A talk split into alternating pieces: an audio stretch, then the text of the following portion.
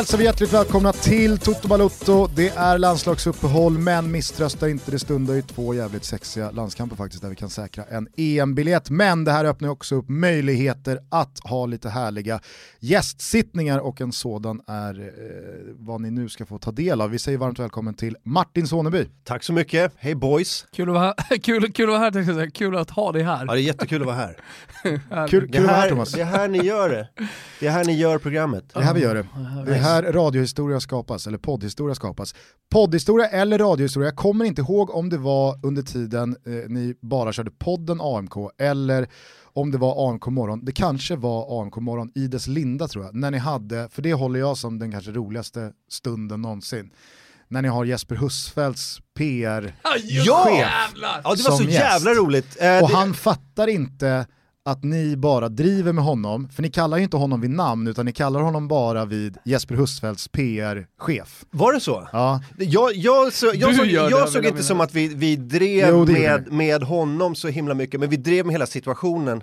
För att han, okej så här, han, han hade hört av sig till mig, vi hade precis börjat göra AMK morgon och han sa så här, Eh, jag har Jesper Husfeldt som klient och jag skulle jättegärna vilja att han kom med i programmet. Och då sa min, jag måste ge credit till min komikerkollega Marcus Johansson som kom med förslaget så här, nej, gör så här, svara så här, vi vill inte ha Jesper Husfeldt, men vi vill ha dig i programmet och vi vill, bara prata om Jesper Husfeldt. Och så ställer vi bara frågor om Jesper Husfeldt till Jesper Husfeldts eh, agent. Ja, Eller men- manager. Det var så jävla roligt. Ja, och det blev ju så jävla liksom så här meta-genialiskt för att det som sker då under en timme eller vad nu han var där blir ju att någon som Husfeldt betalar för att stärka sitt varumärke Ja.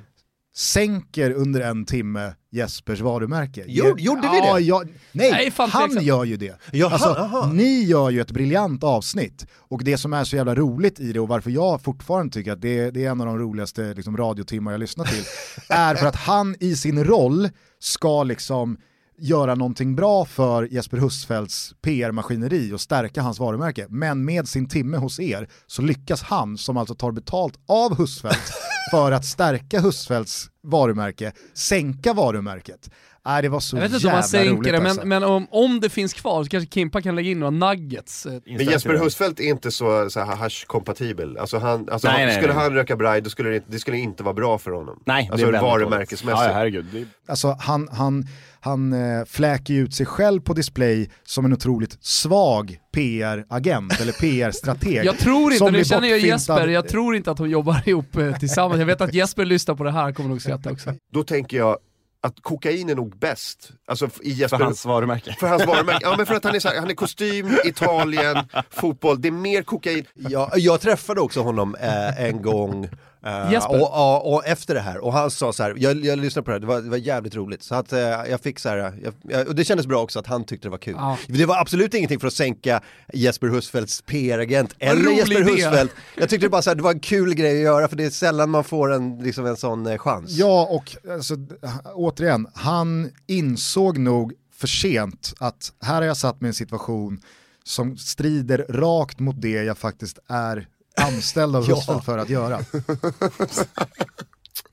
Nej men grejen är så här, Jihde får ju typ de stora grejerna i mycket. Ja. Eh, och det är av en anledning tror jag. Så Ja. att, alltså, ja, jag, jag tror det skadar inte att få sitt namn ute där mycket. Nej. Ja, vi, vi, vi snackar ju också om att hans, eh, så här, vi ställer ju frågor, vad är det värsta PR-mässigt skulle kunna hända Jesper Husfeldt? Det är väl barnsex ändå va? Är det inte det? Alltså en sån anklagelse, det är svårt att komma tillbaka ifrån.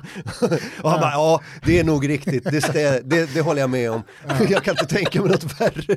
Nej men och sen så när ni kom tillbaka från musik och reklambreak så, här, så var det, vi står här med Jesper Husfeldt, PR-strateg och pratar om Jesper Husfeldt. Ja. Och det var, det var så jävla roligt. Ja, det här var ju länge, men jag, jag, jag drog in hashtaggen Husfeldt på Twitter. Och så, så har Jesper Husfeldt skrivit då, another day, another game. Hashtag Husfeldt. Mm. Eh, är det en sån grej som han har kommit på själv, så här, att jag har min egen, mitt eget namn som hashtag? Nej, det, det är... Är det en sån, Ja, det är varumärkesbyggande. Ja. va, var det ett tips? Nu Så här, ni, ja, det kan jag ju säga. Ja. ja, För coolt. man bygger sitt varumärke liksom. Ja. Absolut. Eh, med det sagt då så kanske vi har etablerat eh, det som är din eh, tydligaste och största claim to fame i alla fall senaste åren, AMK. Ja, Eller, god morgon. eh, vad skulle du annars vilja eh, liksom labla dig som en del av? Ja, men jag, jag, jag har ju, jag Så är att vi ju- etablerar det här i Jag är stand-up-komiker i grunden, jag har gjort det i 12-13 år. Eh, och sen började jag med en podcast 2012 som heter Alla mina kamrater, som sen blev morgonprogrammet AMK morgon, som jag kör fortfarande. Fast nu själv då, i och med att det hände, ja, det var den grejen jag trodde att jag skulle prata om, den här grejen med, med Kringlan, när han kom in full en morgon och började kasta stolar och kallade olika kulturredaktörer för saker som man inte ska säga. Han skulle hygg, hugga folk med yxor. Ja, det, ja vi, vi behöver inte säga det rakt ut, men, men, men eh, han sa saker som inte var okej och så, och då blev eh, alla eh, lite nervösa och tyckte det var jobbigt och sen eh, så sa de andra tre så här, "Nej, men vi vill inte göra det här längre. Jag bara, "Nej, men fine, jag kör vidare själv. Och så gjorde jag, nu har jag programmet själv liksom. Så blev, blev det bra i slutändan? Ja, för mig ja, absolut, jag äger ju hela skiten nu. det, Ja. Och det, de, och de andra harvar på. Ja, men det, går, det går rätt bra för dem också. Jag menar, David Sundin ska ju leda Melodifestivalen här så att jag vet inte vem Och som det var väl Nisse Hallberg och Fritte Fritzson. Precis, och, precis. Ja, det, det går, alla, alla mår i toppen. Och er relation är toppen också. Den är toppen. Men Vi ska göra en, eh, vi ska göra en reunion-show på Scalateatern 21 december. Det kan jag väl plugga lite. Ja, Eh, definitivt. Gå in på scalateatern.se, köp biljetter, för att det blir en jävla stand-up-show. Nu! Ja, ja. Eh, sen så måste jag säga att du har ju faktiskt varit eh, en del av en, liksom, framförallt då humoristisk men också lite fotbollskopplad sketch som fick egna ben och som har levt kvar eh, trots att det är, vad kan det vara, tio år sedan, Ja. när du i Ballar av stål ja just det. Just det. eh, tar på dig en halsduk till rivaliserande Stockholmslag och eh, är ute på stan och, Ja. och är en nagel i ögat på då motståndarlagets supportrar. Ja. Det är 100% genuint och äkta. Nej, det är självklart. Vad fan, är du den enda som inte vet om det här? Ja, det, nej, det, det var ju... Det, Jag, tror vet- jag till och med sagt till Gustav Ja, nej det har du Nej, inte, jag du vill- har också köpt det. Nej, nej, nej. Grejen var så här, Jag vet var- om det, Mart, eh, Martin har ju till och med berättat det för mig. Grejen var så här, det var, det, var, det var min idé från början och jag ville göra det på riktigt. Men jag fick inte. Så de var så här, men vi fejkar det, vi, vi, bara, vi, vi riggar det med, med, så här, med skål. Och jag bara, men det, det är ju inget roligt. Då blir det, inget, det, är roligt för att det är på riktigt. Och de bara, nej det blir, det blir toppen, jag lovar. Och jag var så här, det var mitt första tv-jobb, så jag var så här, ja, fine, jag litar väl på dem. Och så blev, så kom, så blev det ju så här, eh, ja du vet, det kom ut. Och så ringde Expressen, bara, var det på riktigt? Jag bara, ah, fan. Så nej, det var, det var, den var ju eh, rakt igenom riggad. Vilket Jag är, säger, jag, jag, jag, bra, Du, du vill fortfarande leva kvar i lögnen att så här, det var jättegärna. men, För det var så smakfullt, alltså nu är det lite ironiskt just att, det, att man använder ordet smakfullt, men det var, det var så smakfullt avskalat till att du bara går fram och säger en Djurgårdsfitta. mm, mm. ja, För att annars hade det blivit överdrivet, ingen hade köpt liksom ett manusutbyte. nej, nej, nej, nej, nej, gud nej, nej, det ska gå fort. Ja. Eh, jag ville, min grundidé var att jag ville gå in på Norra Stå på Råsunda och så här, med full Djurgårds, alltså Full ho- kit wanker. hockeytröja, halsduk, mössa, alltså all, Vimpel runt allt som pynt halsband. man kan tänka sig och bara ställa mig i mitten av Norra Stå. För det hade blivit en sån kul bild. Men jag fick inte, det, det, det, jag förstår. Och sen, men sen, alltså apropå den här sista allsvenska matchen i Norrköping när Djurgården tog hem eh, eh, allsvenska titeln så var det ju folk, Djurgården som hade, ville, försökte köpa biljett till Norrköpings ståplats, vilket är stenhårt. Det är ju ballar av stål Ja. 12 år senare. Liksom. Ja. Eh, på tal om det, vi kan väl innan vi drar igång en faktaruta säga att du också är stor djurgårdare. Ja, nej, stor vet jag inte, det finns större. Men eh, jag gillar Djurgården. Du håller inte på Djurgården och Bayern liksom. Och AIK, det är mina tre favoritlag. Men, Men grattis till SM-guldet. Tack så mycket, det var jättehärligt. 14 år av skit va? Vi har ju pratat eh, ganska, alltså vi ägnade ju bara ett avsnitt åt att prata om Djurgårdens guld och det var ett avsnitt som en del lyssnare hörde av sig och sa, det var det sämsta någonsin. Ja, klart. Och vad fan, något, något avsnitt ska väl vara det sämsta. Nej, men jag tror inte det bara var liksom rivaliserande supportrar som tyckte att det var dåligt för att vi pratade om Djurgårdens guld, utan det var lite ljudstrul, Thomas var i Florens, vi hade liksom ingen riktig synk, vi hittade inte rätt i avsnittet. Det Ja men jag, liksom hör, här- jag, för jag lyssnade på det. Ja, och ett, det var, ett av de sämre. Det var någonting med ljudet minns Ja, jag. ja. Det var, jag var bara glad och nöjd att ni pratade om det. Det är trevligt. Men eh, lite kort bara, eh, om, om Djurgårdsguldet då, vad kände du? Du sa nyss 14 år av misär, eller? eh, Eh, nej men först, alltså det var ju, det var ju, jag var ju där i Norrköping och tittade och det var, eh, alltså som ni vet så gick det inte så jävla bra i, i början av matchen. Nej. Och, eh, och jag bara tänkte, ha, det är det här allting leder upp till. Är det, ska vi falla på mållinjen nu? För jag vet inte om vi kommer att hämta oss efter det här om vi inte fixar det. Och så, sen, ja de gjorde 2-0, och, men jag hade fortfarande hopp då. För jag kände, får vi ett mål till, då är vi med i matchen. Vi har, vi är med, ett mål, då är det ju liksom match igen. Men det var ett läge där när eh, det var någon, någonting i, i vårat straffområde som hände och jag såg att domaren, då stod det 2-0, och jag såg att domaren liksom pekade så här, och det såg ut som han pekade på straffpunkten där jag stod och då var jag så här, nu är det över, 3-0, det, det går inte att ta in. Liksom. Uh, då var det så jävla jobbigt, men det var, det var bara en inspark han visade på. Um, och sen, men jag höll uppe hoppet och sen fick vi 2-1 rätt tidigt och det var, nu var det bara liksom köra. Och sen, Vad- nej, det var fullständig jävla lättnad efter, efteråt. Ja, det var lättnad som var den dominerande känslan. Ja, jag, jag, var, jag bara stod på läktaren och bara så här höll mig för ansiktet och bara, jag kan inte tro att det är sant, fan vi fixar det. Hur, Var du, var du med och pitcha och sprang in på planen? Nej, jag sprang inte in på planen. Det var, det var, jag hade kompisar där, eller folk som jag kände, som var så du ska med in, visst, visst, jag bara, jag, jag vet inte, jag, jag, står, jag står här. Det är, jag är okej här. hur firade du sen då? Eh, när jag firade på tåget hem, eh, drack bubbel som jag fick.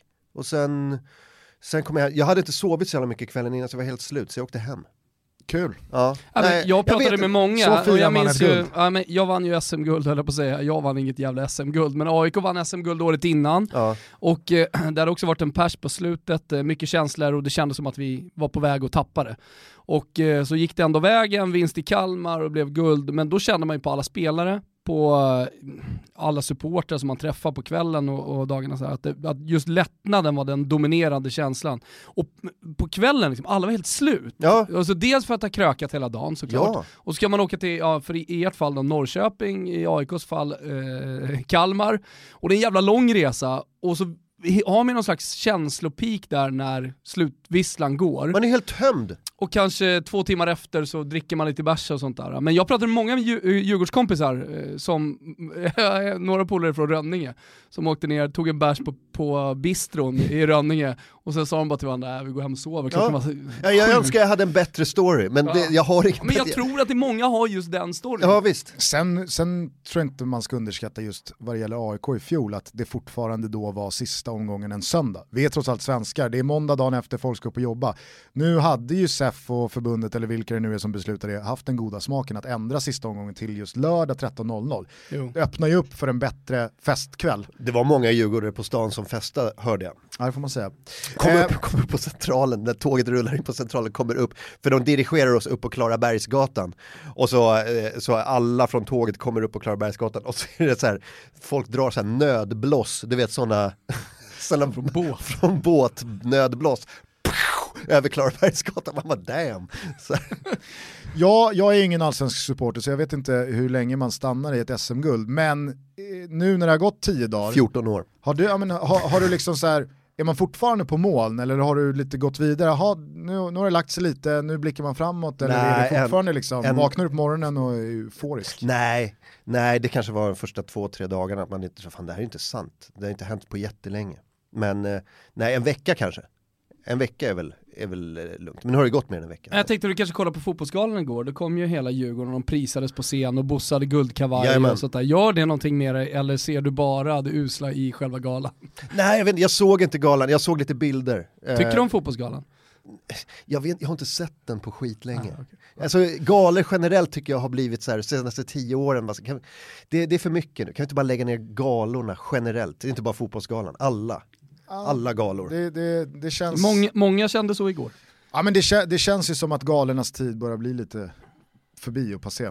Ja, Men eh, innan vi bara vi släpper Djurgården, tror du att det här var starten på en tid då Djurgården kommer vara med och slåss om fler SM-guld eller är du en djurgårdare som mer är lagd så att fan vi tog ett guld ingen hade räknat med, nästa säsong är det tillbaka till att topp tre är en jävla bedrift.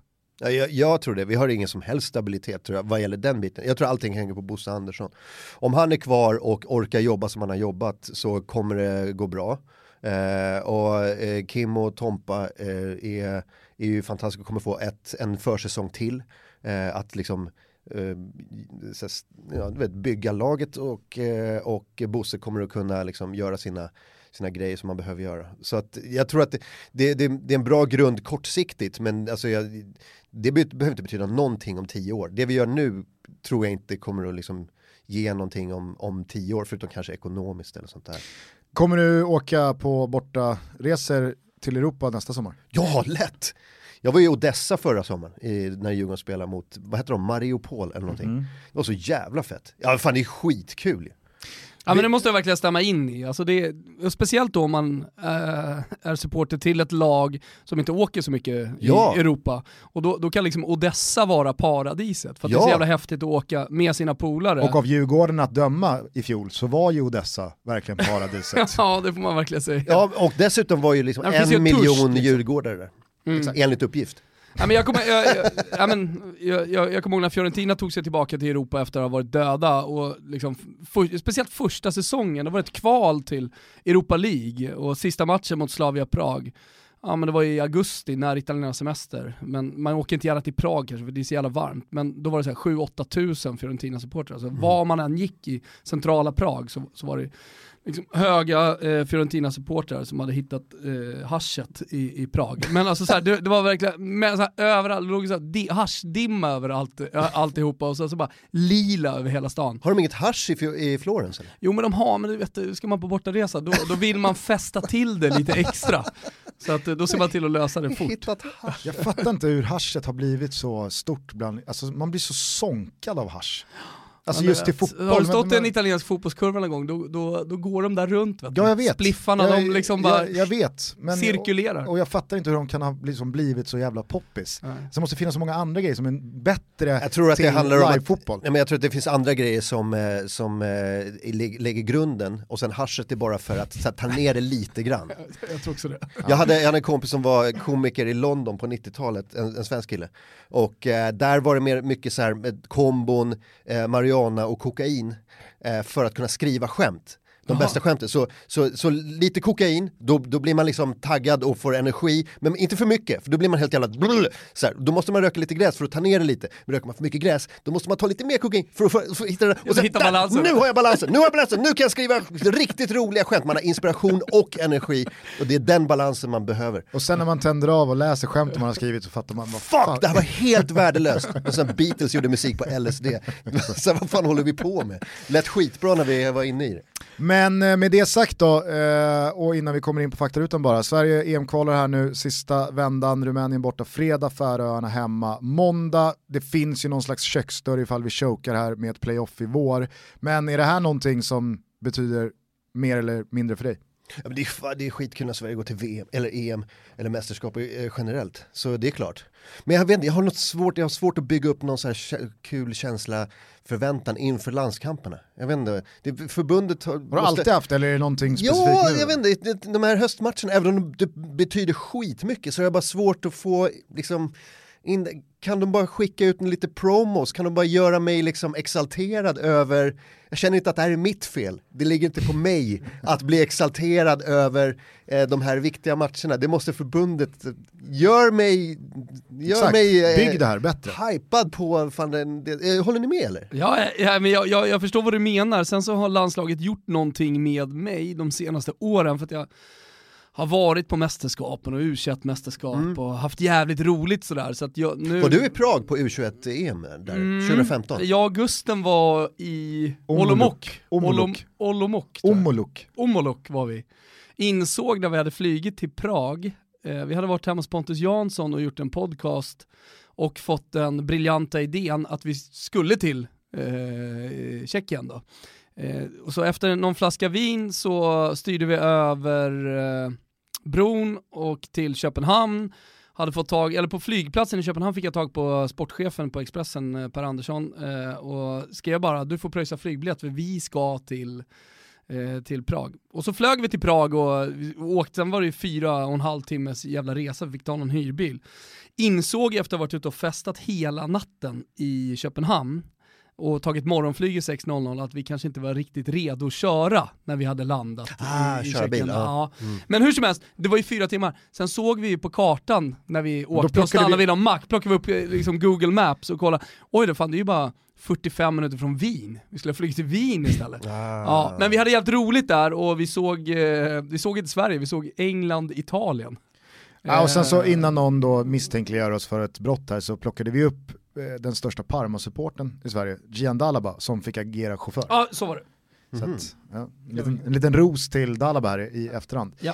Eh, men eh, okej, du, du, var på väg någonstans Thomas, jag vill, Eh, jag vill nej, avbryta nej, ja, du har nej, varit men- på Ja mästerskap. men vi så. var på mästerskap, sen så var vi nere i eh, Polen efter det och kollade på U21 och sen så, ja men eh, EM och alltihopa. Men det gör ju, alltså när man åker så bygger man ju någonting. Ja, ja. Och sen har vi haft jävligt kul kring landskampen här hemma också. Vi har haft massa event och grejer kring Toto Balutto och, träffat lyssnare och så. Så att, nej, men jag tycker jag tycker jag byggt upp en, eh, någon slags kärlek till landslaget. Sen ska jag säga, jag har inte satt in mig i det exakt och sådär, men det blir ju väldigt mycket också eh, lottens eh, öde i hur ens mästerskap blir. Jag förutsätter att Sverige tar sig till EM, just för att det inte är i ett land. Alltså när EM spelades i Frankrike, ja men då ska man till Frankrike. Okej, Sverige fick Nice, Toulouse och Paris. Men det spelar inte jävla så stor roll om det är Saint-Étienne eller Bordeaux, alltså det är samma, det är samma land. Mm. Nu kan det ju verkligen bli så här, ah, vi drog nitlotten och fick Azerbajdzjan, vi ska spela i Baku. Just det. Eller så kanske man drar en drömlott och får, eh, om det är, kan det vara München eller något så här, med billigt, lätt att ta sig dit, eh, det, det kan verkligen öppna upp för att, för att komma i stora antal. Eller så har man oflyt och så får man någon riktigt jävla pissig Vad, vad, är, vad är drömstaden för er för en Sverige-match? Nej, men? Tyskland skulle jag nog ändå tro är, är det bästa för svensk del. Det är lätt att ta sig dit, skulle- det är liksom så här, Polen, jag gillar Polen också. Jag tyckte det fanns någonting där. Alltså Mm. det, det, det är ett skitland på många sätt. Men eh, om man ska åka och kolla på fotboll, och Mm. speciellt om det är Sverige, så tror jag att vi, dels kommer vi åka helt många, det är billigt som fan, och det kommer bli bra fest. Alltså blir det bra fest på ett u mästerskap där vi inte ens gick vidare, då kommer det bli bra i alla fest om svenska A-landslaget kommer dit. Sen måste jag också säga att det är ett jävla roligt landslag vi är på väg att få här nu Mm. med Alexander Isak, Quaison, Kulusevski, Kristoffer Olsson, alltså det är ett ungt härligt skönt landslag med många tekniska spelare, Emil Forsberg. Vad heter han den italienska, Gagliolo. Gagliolo? Mm. Är han, jag vet ingenting om honom, jag har bara läst, men är det någonting, eh, kan det, kan det bli någonting? Han, han är är ganska ju, gammal. han är ju 29. Va? Ja, Jag trodde han var, men fan, Nej. vad heter den där unga killen? Kulusevski är ju 19. Vad heter han som är i Bayern München? Nej, eh, det är någon... eh, Det är någon... Patrik Andersson. Nej! Det är 1997 igen. Nej men du är har för någonting nej men du har helt rätt Men är eh, det inte Martin. någon så här halvsvensk Jo, i någon... I, i, någon... i Bayern München, typ så här U19, det, jag tror det var bladet eller Expressen som skrev upp honom i något läge. Sen hörde jag att han kanske inte var lika stor talang, jag kommer inte ihåg hans namn, men jag vet att du, du är inte snett ute här, Nej, utan nej. det finns, det finns en, absolut. Nej men Gagliolo är bara, han spelar, ju, trodde- han spelar i Parma, har dubbla pass. Ah, okej. Och så har landslaget insett, oj då, han har ju dubbla pass och Ja. spelar i Parma varje vecka. Varför ska inte han lira i landslaget? Ja. Och så har han inte spelat för Italien än. Ja. Och det hade han väl i ärlighetens namn aldrig gjort. Var ju surr för Jo exakt, men han hade ju aldrig, han hade ju aldrig tagit sig in i Italiens landslag. Så Nej. att det, det blev väl någon slags win-win för, för båda. Vi får en vänsterback som kan spela mittback eller en mittback som kan spela vänsterback som spelar i Serie A vecka ut och vecka in. Italien blir inte av med någonting Jag tar det. av värde liksom. Absolut. Va, va, hoppas han är sugen. Han är dundersugen kan, Kan, kan, kan han svenska? Eh, svag. Nej, Men Problemet med Ricardo är kan ju... eh, Problemet med Ricardo är att han kan ju inte engelska heller. Ah, Eh, han har ju dock tur i och med att halva landslaget pratar italienska. Ja. Med spelare som har varit där, alltså från Granqvist, eh, men de som är där nu, Svanberg, Kulusevski, Albin Ekdal, Ja. Robin Olsen och så vidare. Och så vidare. Jag skulle bara Hiljemark. avsluta mina tankar här kring mästerskapet för att Are you ready to enhance your future in tech? Then it's time to make your move to the UK, the nation that has more tech unicorns than France, Germany, and Sweden combined. The nation that was third in the world to have a $1 trillion tech sector valuation. The nation where great talent comes together. Visit gov.uk forward slash great talent to see how you can work, live, and move to the UK. jag vet faktiskt inte hur Uefa har tänkt där. I och med att det inte finns något värdland så undrar jag om eh, länder som kvalificerar sig för mästerskapet som också har en, eh, en spelplats. Alltså Sverige kan ju kvalificera sig för EM men ingen match ska spelas i, i Stockholm. Men om, låt säga då att, eh, kan, kommer Spanien kunna spela i Spanien? Med största sannolikhet så spelar Eller- väl någon match där. Exakt, eller vill man att då Spanien ska spela i Spanien? Förstår du vad jag menar? För att Ja, det tror jag nog. det där gör ju halva grejen. grejen också med ett mästerskap, att man är i ett land där liksom nationen också har match. För det gör ju så jävla mycket, om, om det blir Det är Sverige, ju konstigt om det ska spelas Ja, men fotboll i Madrid och Sverige då spelar, då spelar de i Baku. ja exakt. Ja, jag vet inte. Eller om det blir liksom Svårt Sverige mot. Holland i Portugal. Jag tycker det är så roligt att ingen egentligen vet någonting. Det är som Nations League. Ja. Det är så här, bara, bara, jag Ja, vet, men hela jag, eh, upplägget. Ja men det är så här, man lägger upp periodiska systemet. Jag tror att det ser ut någonting i det här. Jag spelade in- ingen jag vet. så ska Olof Lund berätta varje gång det är ja, sändning, Ja, så ska det. berätta hur det ligger till. Jag spelade och så, och så in, finns det en eh, massa om hela tiden. Om det händer, om det händer, om det händer. Så vi Jag- lägger ner, vi väntar och ser. Jag- Vinn matcherna. Jag spelade in ett program i morse med eh, Thomas Brolin och generalsekreterare Håkan Sjöstrand här inför Rumänien-matchen. Jävla dignitärer ni får in här. Nej, men, nej, det var inte Toto Balotto utan det var ett annat program. Men Jaha. då så bollade Brolin upp då möjligheten till playoff, att vi har den chansen. Och så säger han då att ja, men det kanske Håkan kan förklara hur det går till. Och man, man ser i Sjöstrands ögon och bara nej, nej, nej, nej, jag har ingen jävla Ingen aning. vet. Jag har ingen aning om hur det här går Det är till. så jävla roligt, inte en jävel vet. Förutom Olof Lund. Förutom Olof Han måste Lund. förklara för alla i hela Sverige. Men vi kan väl i alla fall återigen påminna Thomas att om vi löser EM-biljetten på fredag då kör vi ett extrainsatt lördagstoto. Bra. Hörni, under torsdagen så rullar den sista EM-kvalvändan igång. Det är fullmatat med matcher hela vägen fram till och med tisdag nästa vecka. Sverige spelar fredag, måndag, men det finns ju en rad andra pärlor att följa också. Och det här gör man via Simors kanaler. Ja, men jag skulle vilja kalla det för Simors vecka. I och med att all annan fotboll ligger nere, ja men då får man ratta in Simor. För det är där fotbollen spelas. Och det är ju dessutom en jävligt spännande och jävligt rolig vecka. I och med att det ska avgöras. Vi, vi ska möta Rumänien borta, ja, och sen så Färöarna då. Men eh, efter det här, då vet vi hur det ligger till. Vilka Exakt. går till, till EM och vilka går inte. Och då, ja, men det jag menar är att då spetsar det till sig andra grupper så det blir roligare att se de andra eh, matcherna. Kommer. Nordirland lyckas med miraklet mot Holland och Tyskland? Ja. Va? Det finns ju en rad, eh, alltså hur ska det gå i De är inte upplösningen? dåliga, jag har sett de här matcherna, de är, fan vad de krigar. Alltså, Island, Nordirland. turkarna, Frankrike. Ja, visst. Det, det, det finns en rad grupper att följa eh, den här upplösningen i och om man som jag precis har avslutat en lång och rolig golfsäsong men fortfarande har suget, ja då finns ju PGA-touren där Mm. under kvällstid och nattetid att också följa den här helgen. Så att skaffa för guds skull ett simor abonnemang vi inleder med EM-kvalet och sen så fortsätter La Liga och Serie A hela vintern. Och ta del då av simor veckan Härligt. Bra, bra Thomas. Eh, Sveriges match mot Rumänien tänker vi att vi ska göra lite extra intressant genom en klassisk eh, trestegsraket borta hos Betsson. Vi stod ju och pratade om hjältar här, kunde inte riktigt enas om vem som blir Andreas Andersson borta mot Turkiet. Eh, Vem kommer bli hjälten som verkligen skjuter oss då till eh, Marcus EM? Albeck borta mot Moldavien. skjuter oss Annan- till EM i och så bara just det, det är EM överallt. Ja. Mm. Nej, men Albeck borta mot Moldavien, en annan eh, Ja. klassiker. Ola Toivonen Albeck. hemma mot Holland på Råsunda, också så här mästerskapsmål. Mm.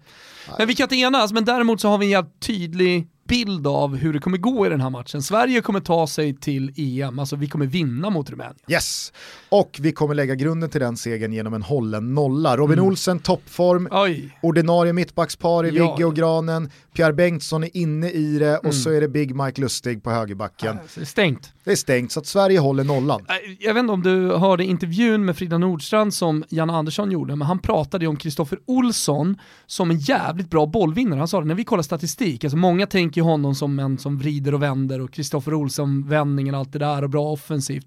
Men när vi kollar på statistik på honom så är han, eh, det han, det han då lärt sig i Ryssland påstår han, eh, blir en jävligt bra bollvinnare också. Så har vi Albin, han, Ja, Mm. vilka det nu blir. Men, Men så att eh, om nu- nollan är intakt. Exakt, men om nu Janne väljer att ha lite offensiv balans och spela Kristoffer Olsson centralt, eventuellt då inte Sebastian Larsson ute till höger, Just. vi får väl se hur det blir. Ja. Att då läser ju vi det här mittfältslaget som att Albin kommer behöva ta ett gult kort. Ja, definitivt alltså.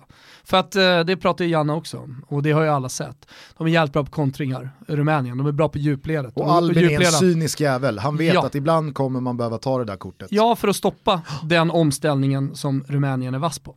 Så att eh, svensk vinst, svensk nolla och gult kort Albin Ekdal. Mm. Den här trippen hittar ni som vanligt under godbitar och boostade odds på Betsson.com. Rygga med 148 spänn, hashtagga Toto-trippen så firar vi utöver en EM-plats Mm. även lite dineros. Får jag säga en sak på? Mm. Tack Betsson. Tack Betsson.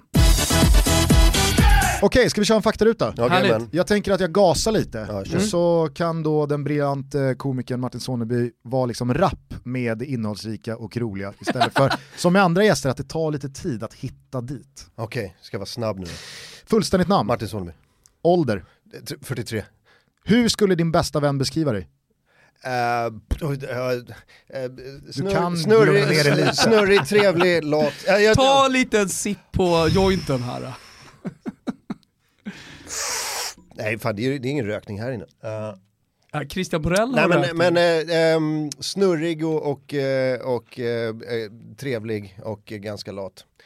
Jag vet inte. Jag Snurrig, vet trevlig lat. Nej, men det, det, spontant så känns det som du. Nu känner inte vi varandra men. Tyckte du att det var rätt eller fel av Helsingborg att kicka Sören Kratz efter dennes förvisso alldeles för långa men också fullt begripliga ärevarv på Söderstadion 2002? Ja, det var, nog, det var nog oundvikligt. Jag hade också gjort det om, om jag var Bayern. Eh, det, det, bara, alltså, det, går, det går inte att hålla på sådär. Var är hemma för dig? Stockholm. Vilka språk behärskar du? Eh, nätt och jämnt svenska va? Eh, Bättre än Gagliolo?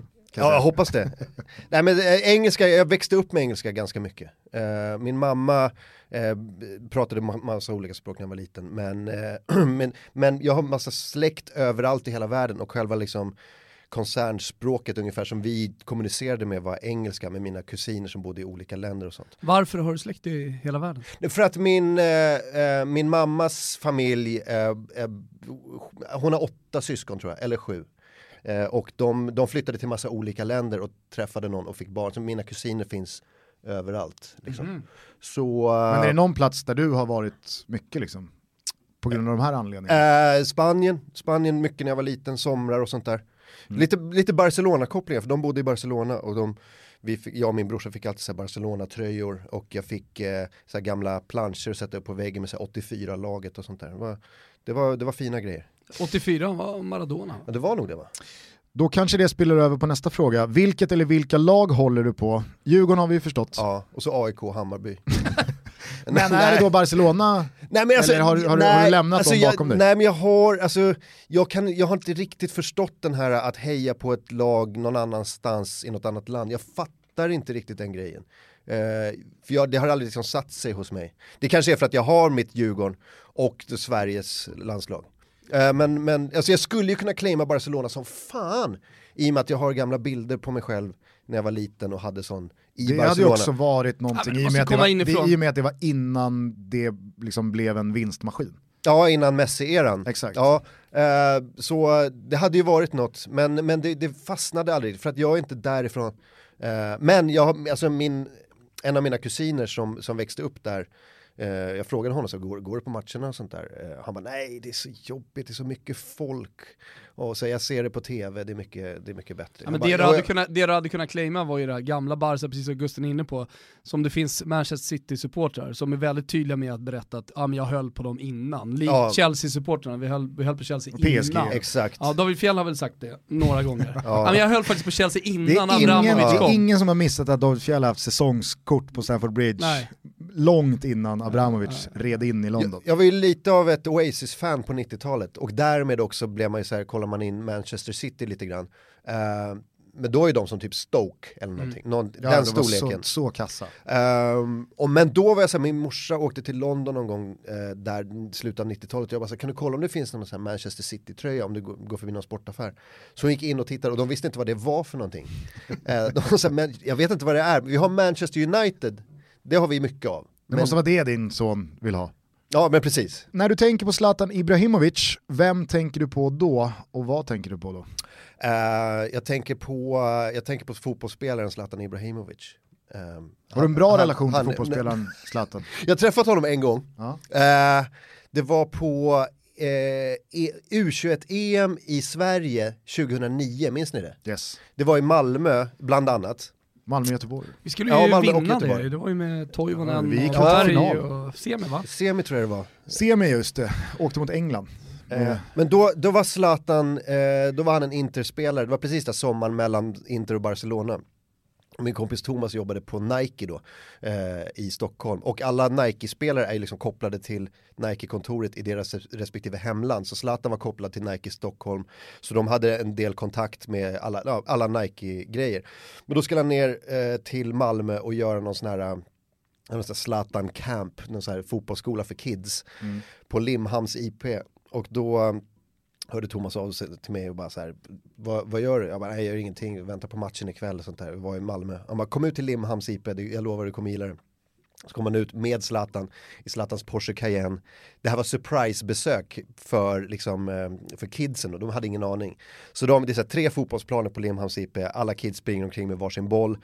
Zlatan kliver ut vid mittlinjen ungefär och bara kollar på kidsen. Så är det någon unge som bara kollar på honom och bara Zlatan, Zlatan, Zlatan, han kan inte tro att det är Salman, Zlatan! Och sen kommer någon typ av så här äh, djungelvrål som en signal till alla kids bara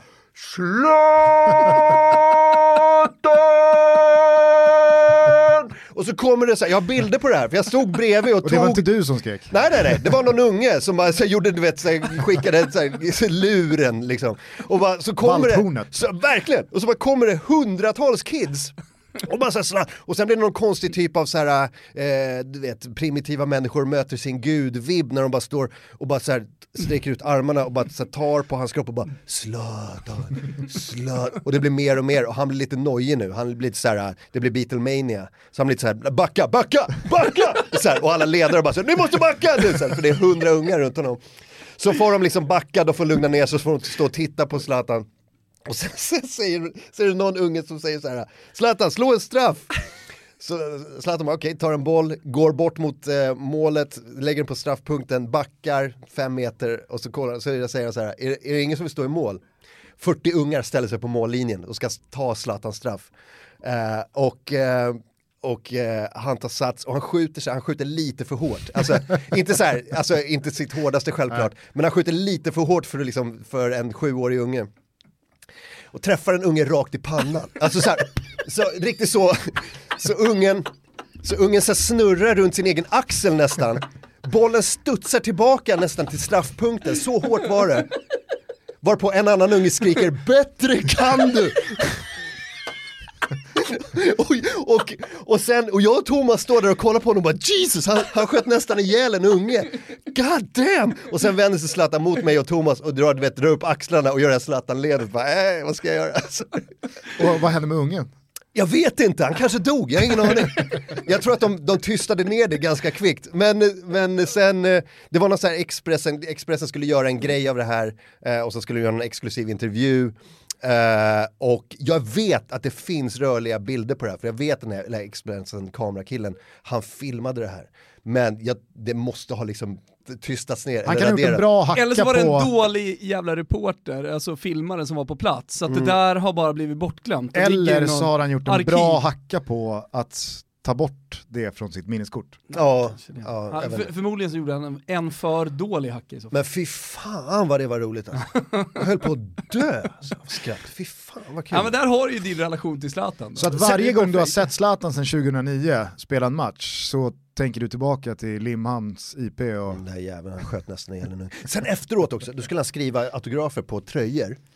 Eh, så, och då ställer alla kidsen eh, upp sig liksom. Och då, det var under den där, Gusten, med ballar och stål-tiden, det var typ där 2009 va? Jag tror att det gick då, eller och så var det året efter. Men då ställer alla kidsen i kö och så ska de få en autograf av Zlatan på sin eh, t-shirt, sin fotbollsskole-t-shirt. Och Thomas sa till mig så här, här är en massa extra pennor, kan du bara se till att bara, Zlatan har fräscha pennor? Eh, Så jag står där typ fem meter snett bakom Zlatan med, Toppgig. med typ, ja verkligen, eh, verkligen. Soneby, skicka fram nya ja, pennor. men Absolut, det gör jag så gärna. Så jag står där med en bunt pennor och så är det en kille som går från Zlatans autograf fram till mig och säger så här, eh, vem är du? Och jag bara, nej jag, jag, jag, jag, är ingen. Eh, Och eh, han bara, kan jag få din autograf? Så jag bara, ja, jag vet inte, fine. Så, så jag skriver min autograf. Sen blir det någon typ av så här att ungen bakom då, som precis fått autograf av Zlatan, ser att jag har också skrivit, så han tror att det där är väl någon också förmodligen, och går fram till mig. Så det blir typ, gå Zlatans autograf, sen till mig. Och jag vet inte varför jag skriver de här autograferna, jag har varit på tv en gång kanske. Och då, och så, så ser man att Zlatan är lite, så han blir lite förnärmad, det här är ju hans grej. Det är Zlatan Camp, jag är ju Zlatan, de är här för min skull, eh, ingen annan jävel ska skriva autografer. Så han står, skriver en autograf, kollar surt på mig, skriver en autograf, kollar surt på mig. Och jag bara kollar, jag, jag har ingen aning, vad fan ska jag göra? Ska jag be dem dra åt helvete? Det är väl ännu värre. Så jag står där och skriver, så det finns ett gäng kids nu som säkert är 19-20 nu som har eh, fotbollsskoletröjor med Zlatans autograf och en kille som har Hörni, på- hör av er om ni har det Ja, om ni har den tröjan. Ja, Om det är någon som hör det här och eh, Var på sitter, sitter på den här eh, dyrgripen så är vi beredda att eh, Bästa- buda, buda mycket. Ja, verkligen. Den, den ska ju upp här på kontoret. Och får vi dessutom tag på ungen som fick bollen i huvudet, då vet jag inte vad vi gör. Ja, det, det vore mäk- mäktigt alltså. Några, ni kanske har lyssnare i, i Malmö-trakten som, Garanterat. som, eh, som är runt i 20-årsåldern. Måste Borde ni ha. Mm. Men bortsett från det här då, var fotbollsspelaren eller är fotbollsspelaren Zlatan någon eh, som har varit en, en eh, favorit för dig eller har, du liksom, har du varit... Ja, men det är klart. Det, han, han är väl den största, största vi har haft någonsin. Liksom. Eh, det, det, det är väl inget... Eh, det är väl inget då, jag vill, var väl lika hänförd av honom som, som alla andra var. Jag läste en krönika igår måndag av Jennifer Wegerup på Expressen där hon var så här, sluta bete dig så här jävla ovärdigt Zlatan. Alltså gå tillbaka till att vara men, lite ouppnåelig, lite gudomlig, lite liksom den stora världsstjärnan som vi alla vill att du ska vara. Mm. Eh, har du känt lite samma sak de här senaste åren när det har varit lite tjafs mot landslag och han har slagit reklammynt av VM-platsen och nu Mm. Ja, är han ute och ja. svingar mot Janne. Ja, det är, lite, det är lite ovärdigt, men man tänker ändå så här, vad fan, det, man, man är ju rätt van vid det. Är man inte van vid Zlatans beteende nu efter 20 år, då, då vet man inte vad, alltså, eh, man, man vet ungefär vad man får. Jag hade blivit mer förvånad om han hade blivit någon typ av så här, jag vet inte, så, här, vadå, Bjärred, eller du vet någon sån som är så, du vet, storsint, korrekt, eh, du vet, eh, ja, han, är, han, är, han är ju den han är, jag tror inte han kommer att ändra sig. Det är, det är väl bara köpa, det, med- läs innehållsförteckningen, det här är vad ni får liksom. Du som jag ändå tänker mig är en lite spånande människa, vad tror du Zlatan gör om tio år? Vad, vad, ser, vad ser du han tar vägen? jag tror han gör affärer på olika sätt. Jag tror han gör, tar varje chans att eh, vara med i rampljuset. Han kommer nog dyka upp på läktaren. Jag tror inte han är tränare. Jag tror inte han är någon typ av eh, sportchef eller någonting. Jag tror att han är mer av en... Inte för mycket operativ roll, där du Nej. liksom måste känna, han, Nej. han, ska inte, han ska inte dofta på gräset, Nej. snarare eh, styrelserum. Ja, eh, inte så här eh, scouta och deala och agent tror jag inte heller. Det, det är för... Det är för agent handlar ju också om någon annan. Mm. lyfta fram någon annan, jobba för någon annan. Det tror jag inte Zlatan. Jag tror att Zlatan kommer jobba för Zlatan i hela sitt, eh, hela sitt liv. Sen, eh, nej men jag tror att, jag tror att han är, jag vet inte, kommer göra reklam, han kommer göra olika, man märker ju att så här, när, när rampljuset börjar riktas bort från honom så är han så här, hallå, går han och hämtar rampljuset. ja men lite grann, ställer det på sig själv, ja. så nu, nu, nu kan vi köra. Janne-grejen och sånt där. Det är så jävla löjligt också, ovärdigt. Håll, sluta håll på. Vad tror du han hamnar om? Vad, Om vad tror du Zlatan år? gör om tio år? Mm. Nej, men jag är helt inne på det som eh, Martin säger här. Och det har vi pratat om tidigare också lite grann. Alltså jag är helt övertygad om att det, det, det finns liksom inte en Zlatan som jobbar, du nämner tränare, sportchef, agent. Alltså det är yrken där du måste jobba stjärten av. Ja. Oavsett om du är Mino Raiola, Hassan Settinkaja, Patrik Mörk, alltså vilken nivå du håller på. Eh, på. Så att eh, jag menar så att Zlatan ska gå och liksom knega, knega in på natten och, och, och sitta med Y-scout och kolla på spelare, alltså det, det kommer inte hända. Så att, eh, men, men så att han lämnar fotbollen, det är, också, det är också helt svårt att se. Så att han ska finnas kvar i fotbollen, det är jag ganska övertygad om. Men heller inte i en studio. Så här, komma två timmar innan och sminkas och gå igenom körschema med John Witt och du vet, köra har- rep man har- 35-45 minuter innan. man Så nu ska vi repa Zlatan. Man har svårt att se John Witt liksom dra köris för Zlatan en timme innan Ja, sändning nere i Frihamnen. 2.27, eh, då kommer du in Zlatan, du har 30 sekunder, ta gärna kameran. eh, Liksom. Nej, det finns inte heller. Och- skulle ju och- aldrig trycka ner i Zlatans öra och säga nu måste du runda. Nej, men och då börjar vi begränsa antalet roller som finns inom fotbollen, potentiella roller som Zlatan skulle kunna ha. President för en fotbollsklubb? Ah, tror jag inte heller. Så att, eh, ja, någon slags ambassadörsroll kanske i Milan eller eh, vad vet jag, för någon annan organisation. Möjligen ASS-tränare i någon så här, men när någon gammal lagkompis tar, tar över ett lag eh, i Italien eller i Spanien. Så kan han hoppa in där och vara lite ASS-tränare. Och, Men där Han är det måste också, också här vara andra boss. fiol. Jag, det, jag har svårt att se honom spela andra fiolen. ja, men jag Vad tror, han än tar sig för. jag tror han kommer att vara inse att så här, äh, huvudtränare är för mycket. Nu tror jag inte att det är speciellt troligt, men, men hade jag fått välja så hade han om tio år gjort det han alltid sa en gång i tiden att han skulle göra efter karriären, att då ska jag sitta på en bänk och röka och bara ta det lugnt. Alltså det vill man ju att han men ska sen- göra. Det kommer han göra i ett år. Ett år, sen är det så här, vad fan är det här? Vad håller jag på Nej, men med? så här, vad gillar han att göra? Jo men han gillar att spela tv-spel har man ju förstått. Jaga. Eh, Han, han gillar att jaga.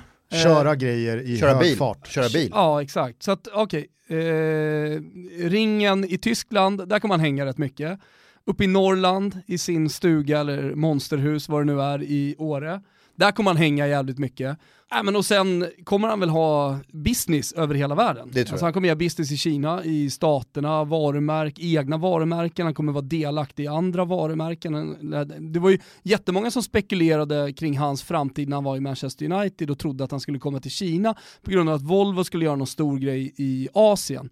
Eh, nu blev det ju LA istället då och det blev andra varumärken än Volvo, men, men alltså där ser man ju honom, jag säger tio år, definitivt.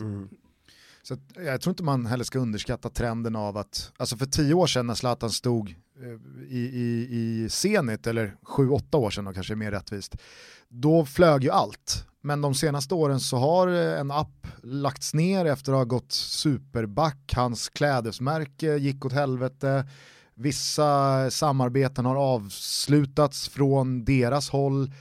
Kanske, alltså så här, man kanske inte ska underskatta heller att Zlatan inte kommer vara Zlatan om tio år för att det kräver att man avgör de största matcherna mot de största lagen och gör massa fantastiska mål på den yttersta fotbollsscenen. Det kanske inte går att leva på det i 15-20 år efter karriären också. Nej, men så här, så här, nej, han, kan inte leva på sitt namn, men däremot så har han ju så jävla mycket pengar så han kommer ju alltid vara en intressant finansiär. Och, och ett varumärke. Alltså fortfarande en ambassadör för det företaget, det kan man fortsätta vara. Sen kanske han inte står som han gör nu i tv-reklamer och är gud och lejon och alltihopa. Men däremot så kommer han i alla rum, kolla på Gio Wallner i Kina. Han är ju fortfarande det eviga och oändliga gröna trädet och det är hundra år sedan han lobbade in en pingisboll. Ja, det är sant. Alltså, alltså Zlatan kommer ju vara Maradona, Cruyff, eh, van Basten, eh, varför nämner jag van Basten för? Men, eh, som någon, någon slags super... Han åkte ju Han övrigt till stel, Sverige och det är en fiskade. stelopererad fågelskådare. Nej men han åkte ju till Sverige och fiskade, en polare till mig som när jag pluggade i Lund, pinnen. Hans farsa sa det, får jag spela, jag fiskade här uppe i Norrland med någon, någon gammal holländsk fotbollsspelare. Så höll de på att snacka fram och tillbaka. Ja, Marco hette han. Fan Basten, just det, så var det. Oh, damn! Så, så, ja, men, han levde ju ett liv ganska länge, Mark van Basten, som var bortom eh, rampljus. Alltså, så här. Det kan jag tänka mig att Zlatan också gör i något läge, att han försvinner iväg och bara ja, jagar och inte syns. Så att säga. Jag tror att han har så oerhört behov av att synas. Så kommer att, han eh, tillbaka med kommer han tillbaka. kraft det kommer så alltid, Mm. alltid vara så. Jävlar. Älgjakten är ju inte hela året. Nej. Hör du Martin Soneby, förstår du hans regeln? Alltså, vi gör någon. As a person with a very deep voice, I'm hired all the time for advertising campaigns. But a deep voice doesn't sell B2B, and advertising on the wrong platform doesn't sell B2B either. That's why, if you're a B2B marketer, you should use LinkedIn ads. LinkedIn has the targeting capabilities to help you reach the world's largest professional audience. That's right, over 70 million decision makers all in one place. All the big wigs, then medium wigs, also small wigs who are on the path to becoming big wigs. Okay, that's enough about wigs. LinkedIn ads allows you to focus on getting your B2B message to the right people. So, does that mean you should use ads on LinkedIn instead of hiring me, the man with the deepest voice in the world? Yes. Yes, it does. Get started today and see why LinkedIn is the place to be to be. We'll even give you a $100 credit on your next campaign. Go to linkedin.com slash results to claim your credit. That's linkedin.com slash results. Terms and conditions apply. Den ändras ju varje år. Yep. Jag tror att jag förstår, men eh, vad årets, eh, årets modell, pratar vi... Årets take på hans all, Ja, men ungefär. Ja, jag tänker bara om du går till dig själv, tittar du på dig själv i spegeln och känner jag förstår hans regel. Nej, nej, nej, nej, nej, nej, nej, nej. nej. Det är, eh... och ingen skam i det. nej, och, men, och, men med tanke på att det ändras varje år så vet man ju inte riktigt vad de eh, vad som är årets regel. Liksom. Det är väl så, det är som Robinson. Och sen är de inkonsekventa oavsett, så att du vet ändå inte Ja, är. ja, precis. Nej, så det kan jag inte säga med 100% men kanske med, säg, ja, med 83% förstånd, eh, förståelse. Robinson, de väl livlina på någon annan nu? ja. Men exakt, men det är så här, de, byter de byter regler varje år för att det ska vara spännande. Liksom. Ja. Är du Martin Skertel eller Martin Skrotell? Ja, fan de Så där, vilken alltså. typ av kommentator Nej, föredrar nej, du? Skartel rakt av. Man behöver inte vara, man kan väl vara lite, men, men sluta Frege, sluta med det där. Alltså du, du, du plockar inga pluspoäng med när du, Frege, vad fan. Eh, nej, så Skartel funkar jättebra. Det, det, det är väl som Anderson i liksom, eh, som utländska, det är väl ingen som hackar på dem för att de inte säger Andersson. På tal om Jesper Husfeldt bara, eh, han går ju ofta i bräschen vad gäller att efter 5, 6, 7 etablerade år av ett visst uttal så har han sniffat upp från de gamla gymnasielärare att i den där regionen i Polen så heter det minsann Szczesny istället för Szczesny. Okej. Men just Szczesny, fan vad han kämpar på med den utan att någon annan hakar på. Liksom- Han krigar själv menar du ja. Ja, Jervinho gjorde han ju om till Jervinho, men då hakade ju alla på. Och så alla i studio och allting, men då kunde han ju påverka för då, då hade de ju studio på TV4. Så att då hade han ju en plattform för att nå ut med det och eh, jag som till exempel var reporter då gjorde eh, svep, ja men då kunde han påverka mig och så blev det Jervinho eh, med hela svenska folket. Men Szczesny, Men Stesny har han in- ingen riktig plattform för att etablera. Jag är fortfarande för Staffan Lindeborgs gamla You Cool. Kommer ni ihåg den? Varför kan du inte säga Joe Cole? Det är skitänk. You Cool. The fuck? Där går gränsen fan. ja, äh, finns gränser. för eller emot pyroteknik? Alltså för, för 99,9% för. Eh, enda, mitt enda så här, men det är om det ska försena matcherna så jävla mycket. Eh, det känns inte som att det är värt en timmes uppskjutning av avspark. Men... Då kan man ju skylla det på myndigheterna som har förbjudit det. Hä? Ja men om någon förbjuder Ja. bengaler, då är det deras fel. Att eh, bengalerna är förbjudna, då vill du ju ändra på den regeln. Eh, nej, nej, det är mer att man inte ser någonting. Det är när bengaler bränner, alltså när det blir så jävla mycket rök så man inte ser någonting och det är därför man måste eh, eh, skjuta upp matchen, så vädra ut. Men annars, fan, kör, bränn allt ni har, alltså så bränn, bränn bebisar på läktaren, jag skiter i vilket, det, är- det är skitfett med bebisbränning på läktarna, bara det inte försenar matchen. Såg du halvtidsbränningen från norra? Åh. Nej, 900 bebisar, bebishuven brann, så jävla grymt tifo. Gall, gallningen 2.0. Martin Soneby går ut och det enda han har att säga att det var tråkigt att den inte kom igång på tid. Ja, verkligen. Jag minns ett eh, Stockholmsderby på Råsunda sen, det kan ha varit 04-05, där båda kortsidorna brände så jävla mycket pengal och det, det är ingen jättestängd arena Råsunda. Eller, eller Det var en perfekt pyroarena. Ja, men det, det, det var så jävla mycket rök där så spiken var så här, ja, att försöka återskapa slaget vid Lützen just idag kanske inte var den bästa idén. Han kände att eh, här har jag ett läge för ett kanonskämt. Lite av ett skämt. Och jag tror att han har kört den fler gånger också. Jag har bara hört den en gång, men jag har hört att han har gjort den andra gång. Vilken är din absolut fetaste fotbollsupplevelse? Eh, så det, det finns väl vissa guldgrejer som är, men ska, ska man gå bort från sin egen så här, egen... Det blir svårt att Norrköping eh, högt va? Ja men det är klart, det, är- det är Kanske- jättehögt. men det blir svårt att toppa det som hände på Limhamns IP. Ja, alltså de grejerna, de, de grejerna alltså, men ska, jag tänker på match nu, eller kan det vara Ja, vad du, som du får helst? tolka det hur du vill. Det var, alltså jag, jag såg en Champions-match, det var min första Champions-match i Valencia tror jag, Valencia-Inter, returmöte sen 07 eller någonting. Det var svin, för att det blev mållöst. Var det då det blev sånt jävla kurr i ja, slutet? ja, det var riktig fight på slutet, folk sprang omkring, det var, det var fighter i, i korridoren efteråt, eh, omklädningsrum. Eh, det var, och det var galen stämning. Det var så här, in, Valencia behövde mållöst bara, alltså de behövde, jag tror de behövde kryss egentligen för att gå vidare. Ehm, och, eh, och det fixar de. Och det, blev så, det, var, det var enormt elektrisk stämning alltså med Champions. Eh, Det var helt magiskt. Men sen var det en gång också när, eh, får jag berätta om när 94-laget, halva 94-laget hängde med mig när jag skulle köpa Det är en ju jacka. en fotbollsupplevelse, så det får du definitivt göra. Jag var i Porto på Portugal-Sverige, jag tror det var VM-kval. Mm. Eh, kan det vara 2010, Mm, 10? Ja, kan det ha varit. 9. Ja, något sånt där. För det var mycket landslag, det var Zlatan Ja. i Limhamn, det var Nej, det, var, det, var, det var i- 2009, eh, Adam Johansson spelade högerback och raderade ut Cristiano Ronaldo. Ja, det, Sjukt nog. ja, det är möjligt att det var så. Det var mållöst tror jag. Ja. Ehm, och eh, det var då jag, det var första gången jag träffade Bjärred Andersson, han var med på den här resan. Eh, He's a hoot. Det är härligt. Så jag träffade honom, eh, Jonas Tern var med på den här resan också. Eh, och så var det, jag tror att det var Håkan Eriksson, gamla Helsingborgsmålvakten, va? eller? Hette han det? Eh, Inte U21-förbundskaptenen Bragd- då? Eller menar du Sven Håkan Andersson? Svensson.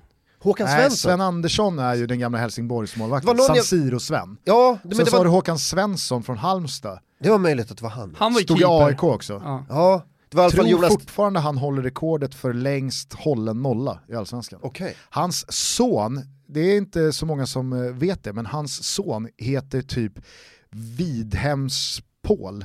Okej. Rasmus Widhemsen Paul. Och vann precis skytteligan i Superettan. För. Halmstad. Men det är alltså Håkan Svenssons son. Det, möjligt, det var någon eh, kompis med Jonas Tern i alla fall, så jag kan tänka mig att det var någon typ av, jag har inte någon Halmstad connection, något sånt där. Skitsamma i alla fall. Det var, och sen åkte vi ner till Porto, där bor ju Stefan Schwarz. Ja. Så de hookade upp med honom då, bodde på samma hotell, Porto Palacio i Porto, fy fan vilket schysst hotell. Eh, och, eh, Men var så- ni ett sällskap eller råkade det bara bli så att... Nej, jag åkte med, eh, med en sportresebyrå och gjorde ett jobb för dem eh, på resan ner och tillbaka. Och Patrik var med där också på den här, så att eh, alla var med på den här liksom, sportresebyråns resa. Okej, så vi kommer ner dit, eh, hookar upp med Stefan Schwarz, han kommer till hotellet för han bor ju där nu. Och, eh, och, jag var så, och jag hade missbedömt vädret så att jag hade ingen jacka med, jag trodde det skulle vara varmt. Det var ganska kallt på kvällen så jag var så här, jag måste ha en jacka till ikväll annars kommer jag frysa ihjäl på läktaren. Och de är så här, ja vad fan vi hänger med. Alltså Bjärred, Tern och Schwarz. Och, Och eventuellt Sven eventuellt och, eh, Sven Andersson eller Håkan någonting. Eh, någon eh, Helsingborgs mål. Jag tror att det är Håkan Svensson. Ja, eh, det kan vara. Och i alla fall, så, så jag, jag går ner till den här shoppinggatan och går in i någon affär och, så här, och jag bara så, shit, ha, alltså de hänger med mig. Alltså, och jag går in och bara, jag ska kolla på en jacka, så bara du vet, kolla på en jacka, du vet, går in och de bara står och pratar med varandra och jag så här, tycker att det är världens mest normala grej att de hänger efter mig när jag köper en jacka. Så att jag var såhär, fan, vad fan håller jag, och, ska och så vi går jag bara, nej ingenting här, vi går ut eh, på gatan och bara, fan de hänger fortfarande på. Går in, du vet, jag prövar en jacka, du vet, Tern är såhär, ja den där är rätt nice. Jag bara, what the fuck? Så vad fan är det som händer? Så här, och så hittar jag en jacka och, eh, och så, så har jag den på, eh, på kvällen på läktaren och jag bara sitter och tänker, vad fan hände det där just? Halva 94-laget går och ger mig smakråd i Porto på, min jävla, på mitt jävla jackköp. Det, Säg- det, var, det var den mäktigaste fotbollsupplevelsen någonsin. Det är, det är supermäktigt. tycker också ringar in hur livet efter karriären ser ut för Ja. många fotbollsspelare. Man har inte bättre saker för sig. Nej, Eller att haka på och vara. Ja. Är du för eller emot VAR? Eh, alltså, vad, vad ska jag säga, motvilligt för. Jag tror att det är oundvikligt.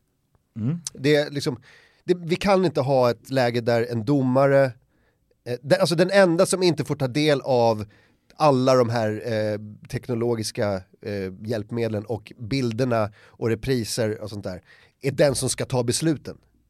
Han är den enda som inte kan ta del av det. Det, det går inte att ha det så. Det är omöjligt ju. Ja. Det, det är ju helt bakvänt. Så att, tyvärr, så här, med, eh, med, eh, det hade varit konstigt om det var så här, ingen får titta på tv, fotboll på tv, men domaren får ha alla bilder. Det hade varit skitkonstigt. Men nu har vi alla bilder. Ska domaren inte då få ta del av dem? Det, är- det är weird.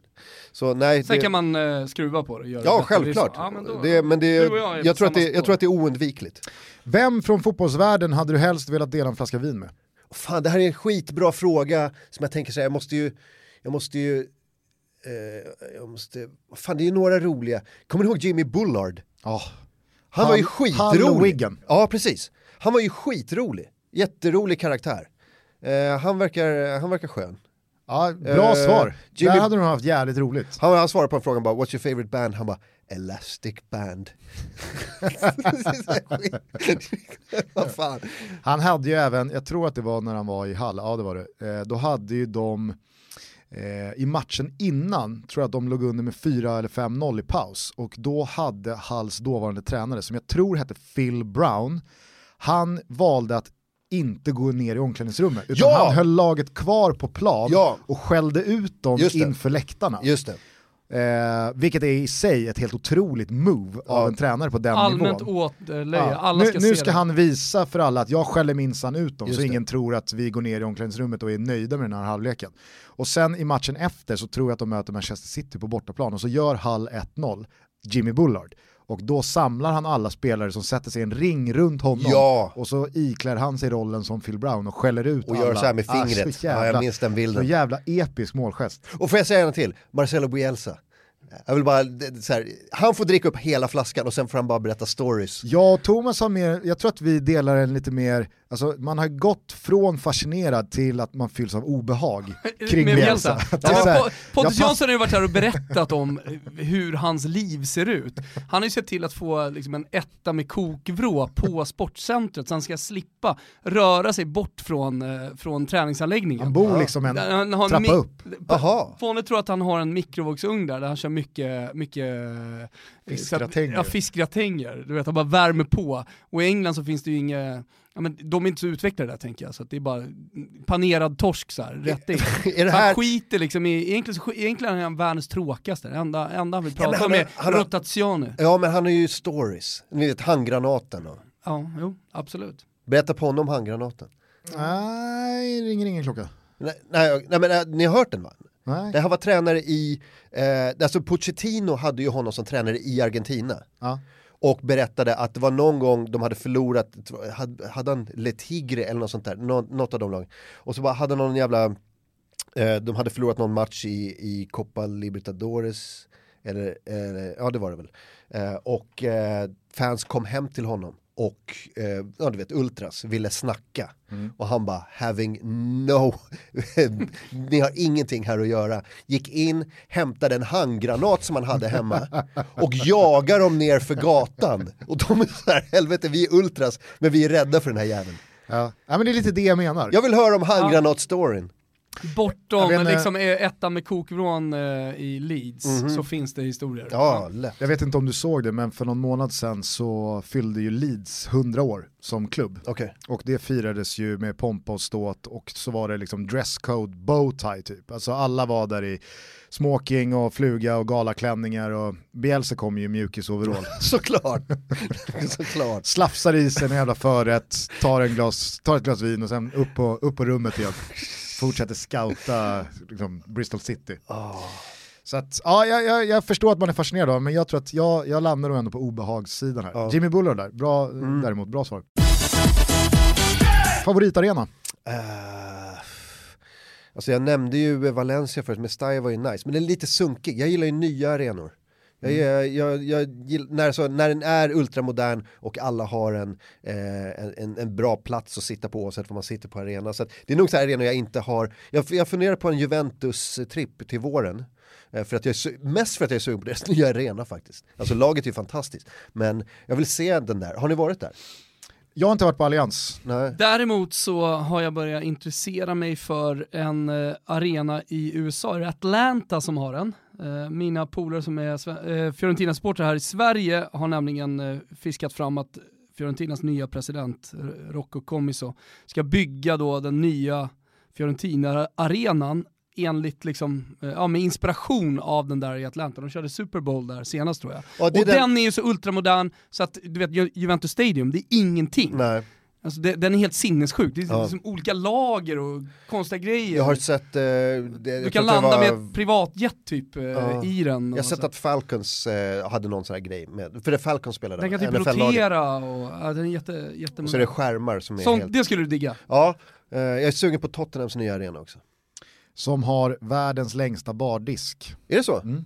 Okej. Det har Erik Niva upplyst oss om. Ja, Det nej. är liksom en USP. ja. Ja, jag är lite mer åt eh, andra hållet. Jag skulle jät- jättegärna besöka Mestalla. ja, Just för att det, det har alltid varit så här bucket list-arena. den är jättefin, luktar lite kiss. Som, som sig bör. Ja. Eh, mäktigaste numret du har i din telefonbok? Fotbollsmässigt, eh, det är väl Bjärred, vi är, väl kom- vi är kompisar, jag och Bjärred. Vi blev kompisar där på, eh, på, eh, på den, den trippen. Ja, det var första gången vi träffades. Och eh, så har vi haft kontakten sedan dess. Hur ser det vänskap ut? eh, Skickar vi- du fortfarande bilder på dig i spegeln när du har en ny jacka? Vad tycker, du, vad tycker du Patrik? Nej, men... Så får du bara en tumme upp av Bjerret. Ja, nej, nej men vi, vi ses ibland. Jag var på hans 40-årsfest, det var ju länge sedan nu. nu. Ja, jag var på hans 50-årsfest också. Det var, nej, var det det? Nej, han fyllde år bara. Eh, han är född, han är 71, så att han fyller inte 51. Jag var på hans eh, eh, födelsedagsfest här. Vi har spelat paddel. Är han bra eller? Dålig förlorare? Ah, han, är, han är rätt bra, han är, han är bra. Räckvidd? Han har moves. Alltså så här, det, det vet man ju, är det någonting man vet kring Patrik Andersson, då är det att han går ju inte in i en paddelhall och är dålig. Alltså så här, Nej. då, då, då går inte han Men in i lirade ni i paddelhallen. par eller mot varandra? Nej, vi gjorde så här mix, att det var jag, jag och min tjej blev bjudna, han drog ihop ett gäng, eh, han och hans fru. Och så, och, men så gjorde vi så här, man spelade, en, man spelade, man spelade en, en mixmatch liksom med... Mixpaddel med- med, Bjerre? Ja, och, och Jonas Björkman bland annat. Världens trevligaste människa. Ja, skittrevlig. Mycket Alltså, bättre på padel än. Måns Zelmerlöw, är han också med i det här sammanhanget? Eh, Det, det är inte omöjligt, jag har inte sett honom där, men eh, det har... Det För att har från de eh, grabbarna är steget heller inte långt till Jesper Husfeldt och således Jesper Husfeldts PR-agent. en grej med Patrik, det var min, min kollega, eh, vad ska jag säga, han, han gör stand-up också, eller gjorde, Aron Flam, han var med en gång på en eh, det var också, det var på Råsunda, det var eh, Sverige-Holland tror jag, sista kvalmatch innan vi, EM 12. EM 12, exakt. Eh, När där var Ola vi, Toivonen gör 3-2 ja, i slutet. Eh, då är, är Aron Flam med, bland annat, som jag har bjudit med på fotboll. Han har aldrig varit på en fotbollsmatch förut, det är hans första fotbollsmatch någonsin. Eh, han vet inte vem, vem Patrik är. Du är ju såklart där med Bjerre. Jag är där med Bjärred och så Ja, tog jag med mig tog jag med mig Aron. Så att jag, jag sitter, vi sitter nästan längst fram på långsidan, första raden. Så jag sitter här, till höger om mig sitter Aron, till höger om Aron sitter Patrik. Jag hör hur, hur Aron vänder sig till Patrik och, eh, och frågar, har du spelat fotboll någon gång? Alltså inte någon gång, no, alltså i singularis. Och Patrik svarar, ja det har hänt. Det, var, det var första och sista Aron var på. Eh, jag vet inte om han har varit på fotboll sedan dess, men eh, nej men Patrik... Bjerred, Bjerred kvävde ju, han ströp ju Aron Flam i Nej, katakomberna. så. Nej men att, jag, jag tror att han tyckte att det var ganska roligt. Att säga, Men att, det låter ju, alltså det är ju nästan så här best man-vibbar på dig och Bjerred. Ja, nej nej nej, nej, nej lång, långt ifrån. Det finns nog fler på den här listan om, det, om man ska gifta om sig. Men eh, nej men vi, vi hörs ibland. Vi, vi hörs. Ses. Vilken spelare eller ledare tycker du är den mest underskattade, som inte får eller fått tillräckligt mycket uppmärksamhet, aktiv som inaktiv? Jag vet det, det, det, det känns som att Albin Ekdal eh, inte riktigt har fått så här, ett stort erkännande fast han är kanske en av de viktigaste och mest så här, har högst lägsta nivå av, eh, eh, av alla i landslaget. Jag jag- det är bara ett namn som, jag kan ha fel, men det är ett namn som spontant kommer upp. Sen har det varit lite skador och sånt där också, jag har inte haft den största... Men det man, det man också ska komma flytet. ihåg med Albin Ekdal, det var ju att eh, det tog tid Mm. innan han kom in i landslaget. Alltså det var minst, var 24. minst två år innan han borde ha kommit in i landslaget som Mm. han stod utanför. Och eh, det var ju under Erik Hamrén-tiden, eh, och han åkte inte ens att kolla på honom. Nej. Utan det var så här, ja han lever väl där i Italien, det, det är väl inget bra nu i Italien, de håller på att göra upp matcher och, och skit. Så, så han, han åkte inte ens att kik, kika på honom. Sen tror jag faktiskt att eh, när det kommer till just erkännanden och uppskattning och eh, rättmätig sådan, mittfält och framåt, du behöver göra liksom det där målet Mm. för att det verkligen ska bli ett break. Alltså Anders Svensson gjorde det, Kim Källström gjorde det, Mm. Chippen Wilhelmsson, Fredrik Ljungberg, alltså, så här, de hade sina moments, sina Ja. matcher där de Andra avgjorde. spelartyper, men jag köper vad du säger. Ja, det är klart att det är Jonas olika... Tern, det är vad gjorde han? Nej men han var ju med och vann ett VM-brons som Ja. för alltid kommer vara, han var lagkapten i VM-brons, vad vill, du ha, vad, vill Ingesson du ha, också. vad vill du ha Ja. mer än binden i, i USA-bronset? Nej men det, det tror jag har varit Albins enda liksom så här akilleshäl, eller kanske den stora anledningen till att han inte har fått det där slutgiltiga sista erkännandet som en av våra bästa och största. Nej, han har han har inte gjort det där målet. Nej, han, han har ingen- han har ingen- inte den matchen där han har Nej, och han har ingen liksom spektakulär avgjort. spelstil heller. Det är väl så att... Eh, Och det har ju vi alltid pratat om när det kommer till hans klubblagskarriär också, att spelmässigt så är det ingen snack om att han håller för toppen av Serie A eller Bundesliga. Det, det, det, det är klart att det inte är så. Men för att de där allra översta klubbarna ska plocka dig så behöver du tre, fyra mål per säsong som han inte gör. Och det tror jag därför han, det har blivit liksom, det stannar vid Sampdoria, där, eh, Cagliari, Hamburg, det, det, det, istället för Dortmund, Inter. under hans tid liksom, där han utvecklades mest, då såg ju hans tränare då honom som en defensiv mittfältare. Jag kommer ihåg när han spelade i, i Cagliari, där fick han ju knappt gå över halva plan. Alltså han skulle bara fördela bollarna. Och det, gjorde väl någonting med hans karriär idag. Alltså det påverkade vilken spelare han, han blev sen. Mm. För då var han fortfarande ung och kunde utvecklas. Hade någon sett någon slags box-till-box mittfältare i honom så hade han kanske utvecklat de skillsen ännu mer. Hade, var, tycker ni att det var ett bra svar av mig? Jag tycker det är bra. Ja, Mycket bra. Nice, ja, Mycket ja, bra. för att det, det, det betyder mycket för mig att ni, gill, att ni gillar det. Nej men för ni kan mycket mer om fotboll än vad jag kan. Så Nej, men jag att tycker det var ett eh, bra, jättebra svar. Vilken spelare eller ledare har du däremot aldrig riktigt sett storheten i? Eh, alltså det är jag, har väl, jag har väl säkert fel, men eh, jag vet, det känns som att så här, Maxwell har åkt med på en resa som han kanske inte riktigt var värd. Han har sånt jävla flyt, men han är säkert en sån skittrevlig kille, bra lagkamrat, men det känns som att han är en sån här, om man ser en film med, säg, eh, eh, någon sån här habil bruksskådis som man tänkte, man tänkte Mark Wahlberg, tänkte, vi, vi pratade om, om honom häromdagen. Mark Wahlberg skulle kunna kasta sig in i så här, inte, eh, nästan vilken, han skulle kunna ersättas i vilken film som helst av någon annan som är ungefär som Mark Wahlberg. Det känns så med Maxwell, att så här, ja han, han gör väl jobbet men det finns också 50 snubbar som skulle kunna göra hans jobb. Men han har ändå då varit, har varit- vunnit alla de här jävla titlarna. Han har varit i sådana, alltså sån sjuk karriär. Men under nästan ett decennium så var det också etablerat så att först värvade man Maxwell för att man ville ha Zlatan. För de var bästa polare. Det var det man misstänkte, att det var liksom, är, är Maxwell Zlatans sällskapsponny? Alltså, det, han, ni, alla, alla travstjärnor behöver ju en sällskapsponny när de åker ut. Ina Scotts, du vet, och det är så lilla bredvid, som är med när de betar eh, som mellan racen. Det är Maxwell. Men jag är bara nyfiken, om ni nu pratade om det i AMK morgon misstänker jag då, eh, Mark Wahlberg. Har inte han eh, idag och sedan några år tillbaka det högsta, alltså den högsta quoten i eh, arvodering? Det, det, det kan, han är säkert där uppe Jag bland, tror bland han de har- absolut bäst betalda. Det, det tror jag helt klart. Vilket inte rimmar då Jo men Maxwell, han var ju också en av de som Ja, mest vi pratar- betalda på vi pratar- sin position. Vi pratar ju om vem som inte riktigt är värd det här. Nej exakt. Eh, Nej, där tycker jag Mark Wahlberg och Maxwell. Eh, då ska vi se här, finns det något specifikt i din karriär som du Mm. ångrar eller som du fortfarande grämer dig över? Jaha, oj, oj, varje dag.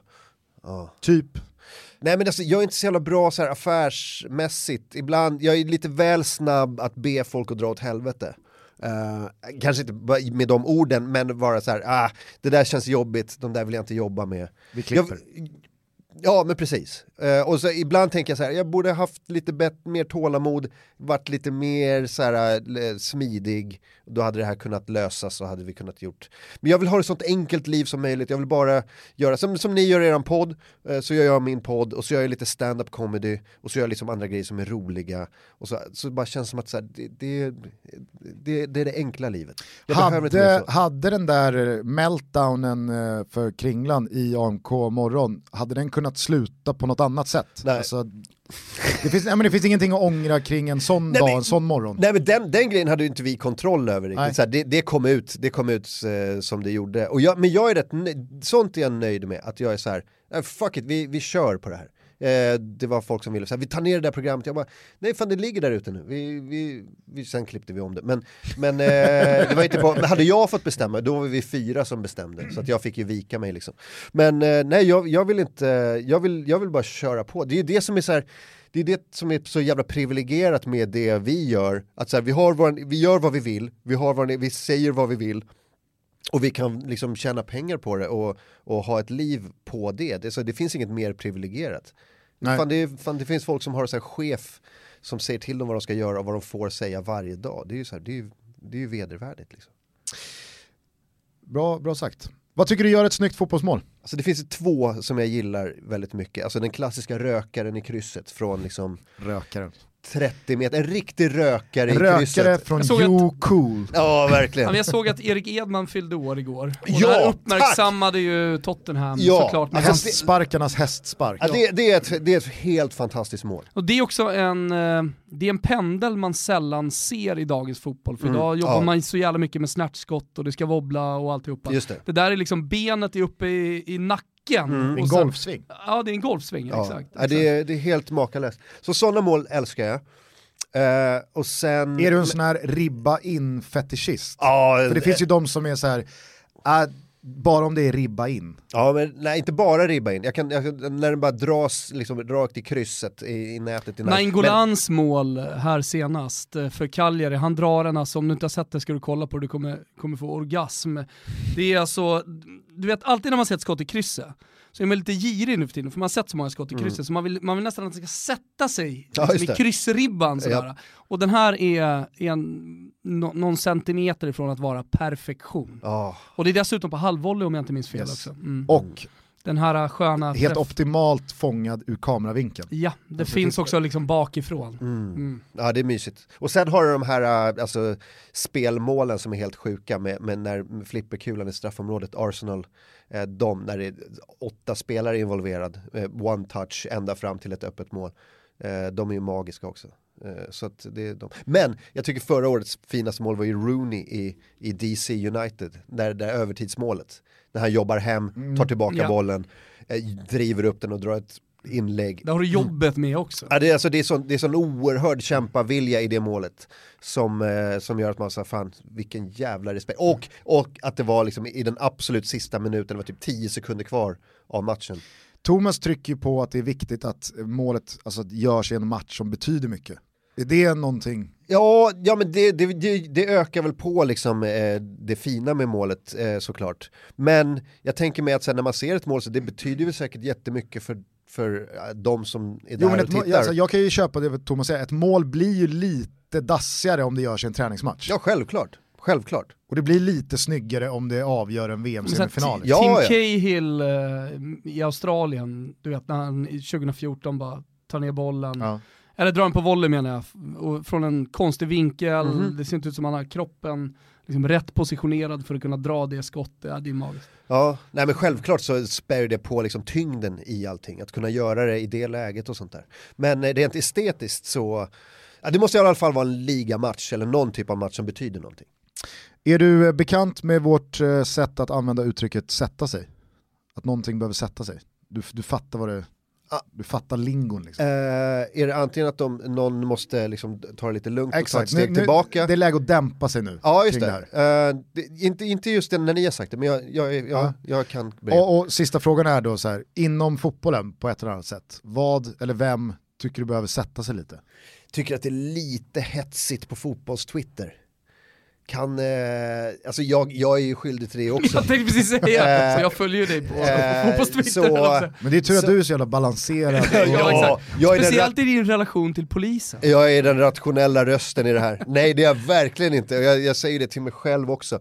Men eh, med, bland, bland fans så är det så här, jag, jag tycker ju om att här, peta lite, alltså gör man det med humor så, så peta lite. Men, men eh, alltså fotbolls-Twitter kanske borde sätta sig en stund. Bara- Nu har de ju fyra månader på Ta sig det- att liksom, ta ta en li- liten break. Ja men ta det lite lugnt. Men eh, jag, jag gillar ju att hacka på, på Bajen eh, Bayern och deras fans. Vad är det som är så roligt med Bayern och deras Nej fans? men att det, de är så känsliga för den här grejen att, eh, att, de, att, det, att de har fått så mycket nya fans från landet. Att det är den här Bayern Leksand-grejen, alltså det, de hatar ju det. Så att det var någon, det var någon jag skrev till, så ny, eller det var, det var ett tag sedan, men om att det var så här, det var någon Bayern-fan som var kvar efter en match, efter en förlust och sjöng i flera minuter. och då, då, skrev, då svarade jag på det, skrev så här, eh, 10 000 inflyttade copywriters från Mjölby kan inte ha fel. Och det där är ju en sån grej för bayern fans det är en känslig punkt liksom, det är en öm tå att det är så här, man flyttar in från, från landet och får ett reklamjobb och så får man årskortet på Söderstadion på posten. Liksom. Jag såg också någon sån där när de stod kvar och sjöng. eh, och då var det någon som skrev att så här, jo men vadå, de har en och en halv timme att slå ihjäl innan tåget till Borlänge går. Ja, ja, men, ja men Då precis. kan de ju lika ja, gärna men, stå det, kvar fin- och sjunga. Ja, det, finns så många sådana där. Det finns så många sådana där. Men det, så det är ju roligt, men det ger ger också upphov till, och du och din jävla fitta. Så här, Ja men vad fan, kom igen, vi kan väl... Alltså, Men eh, det, det Thomas eh, snuddade lite vid här, eh, du har ju tagit ganska rejäl strid här mot polisen under ett väldigt eh, hetskt år, supportrar polisen emellan. Ja men det, det, det, det har varit, så länge, jag, alltså, jag har ju många anledningar till att hata polisen. Berätta. Nej men, eh, nej, men för, alltså, är, man, är man fotbollssupporter och har mitt face, det är så dubbelt upp eh, att du blir, nej men jag har ju fått, eh, eh, alltså man har väl fått, det är inte, jag är inte ensam om det, man har fått skit från polisen sedan tonåren liksom. Inte bara i fotbollsrelaterade sammanhang utan även, även andra sammanhang. Liksom. Men Så, så jag, jag har jag har generell liksom, eh, misstänksamhet mot myndigheter och framförallt eh, uniformerade. eh, Har du en blå uniform så är du generellt en douchebag. Det är min, min ståndpunkt. ja, det, är- det är en ståndpunkt så god som någon. Ja. Men en sån här eh, säsong då när det har varit väldigt mycket kapprustning och väldigt mycket tjafs och väldigt mycket öppen kritik och ja, men också tycker jag på en helt ny nivå av att det har, det har liksom brakat på ett sätt som man ibland har känt att kommer det här fixa sig eller kommer, hur, hur fan kommer det här sluta egentligen?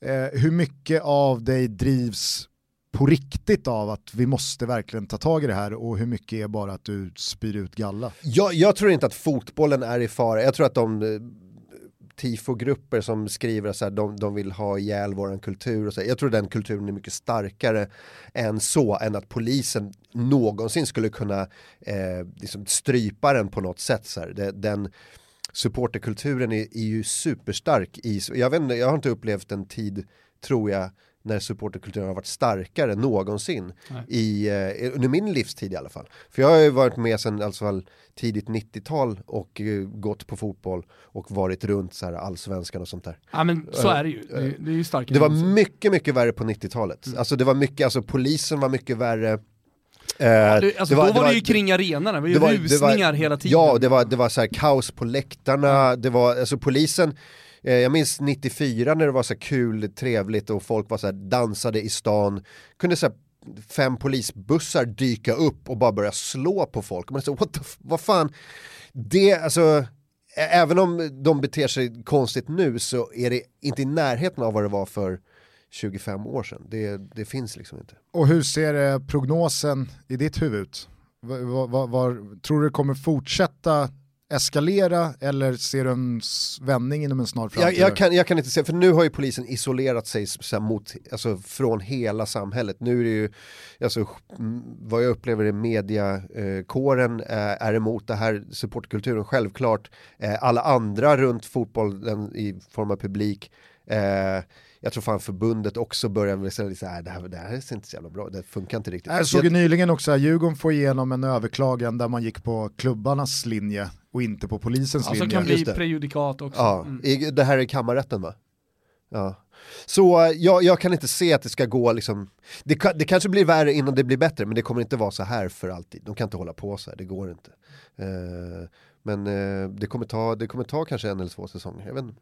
Ja, så samtidigt så känner jag, om man nu ska vara dystopiskt lagd, att det har ju varit en jävla hårt mot hårt attityd Ja. och slå dövörat till och fuck you, ni kan ha era tysta protester och gå ihop eh, bäst fan ni vill. Mm. Vi reducerar ännu fler platser, vi går på ännu hårdare. Mm. Alltså, jag har i alla fall inte upplevt speciellt mycket, okej okay, vi mjuknar lite eller vi, vi närmar oss er eller alltså än så länge. Nej men det måste göras, men det kanske måste till typ en, ett chefsbyte, det kanske måste till eh, en ny polischef i Stockholm. Pratar jag om en, ny, en, en resurs som ska liksom fungera som någon slags här, Samordnare? Ja exakt, länk blir det ju ja. mellan supportrar och, och, och polisen. Ja, det kanske, om det kommer en ny rikspolischef liksom, det, det kanske är en sån som krävs för att bara här, komma in och bara, nej det, det, här, vi, det här var inget bra, eh, vi börjar om va. Eh, något sånt där, de kan ju inte hålla på så här, det, det, fattar de ju själva också, men de har ju så mycket prestige i det så att de, de är så här, ah, nej, nu har vi sagt att det blir så här. Och då blir det så, nu, vi är polisen, nu, ja, så. Lycka till. Mm. Ja, men jag tänker ändå lite så här, för att jag, när jag och Thomas har pratat mycket om det här, eller när man har hört Thomas i andra sammanhang framförallt, då, då, pratar ju mycket, då pratar ju Thomas väldigt ofta om att just att supporterkulturen är som vilken annan subkultur som helst och att det är snarare det som polisen vill döda och kväva. Absolut. Och så brukar Thomas då ta exempel med punken eller med raven, med Docklands och alla ja. liksom, droger och trans och det 90-talet. Och, och, och då känner jag så här, okej okay, jag fattar, men lyckades man inte då med att döda de grejerna? Alltså varför har man ett sånt jävla självförtroende i att polisen kan försöka men de kommer inte döda. Jag tror att fotbollsrörelsen är så jävla stark har, har, och bred och Har stor. Eh, punken dött? Den har ju inte dött på grund av polisen. Ja, men de, kvävde, de krympte den ju, de kvävde den ju. Skogsrave är större än någonsin. Är det det? Alltså, mm. jag, är ingen, jag är ingen skogsravare. Uh, det är jag, jag har börjat med det nu. Så att det är den här 43-åringen som kommer ha ihjäl den kulturen kan jag säga. så nu kan polisen eh, ta dig både då kring fotbollsmatcher Jamen. och på skogsrave? Alltså det är så jävla roligt att gå på skogsrave eh, för att jag ser ut lite... Du kan lika gärna tatuera in, du kan tatuera in en måltavla på ryggen. Jag skulle, kunna, jag, skulle ju kunna, jag skulle kunna se ut lite som en civilsnut va. Alltså har jag en grå hoodie och alltså, en bomberjacka över och en handsfree ja. och går omkring på skogsrave och freaka ut höga kids eh, och bara säga tjena Martin från Stockholmspolisen, jag kan få se ett lägg på dig grabbar. Eh, och det jag gör då, det är att jag tar deras knark. Va?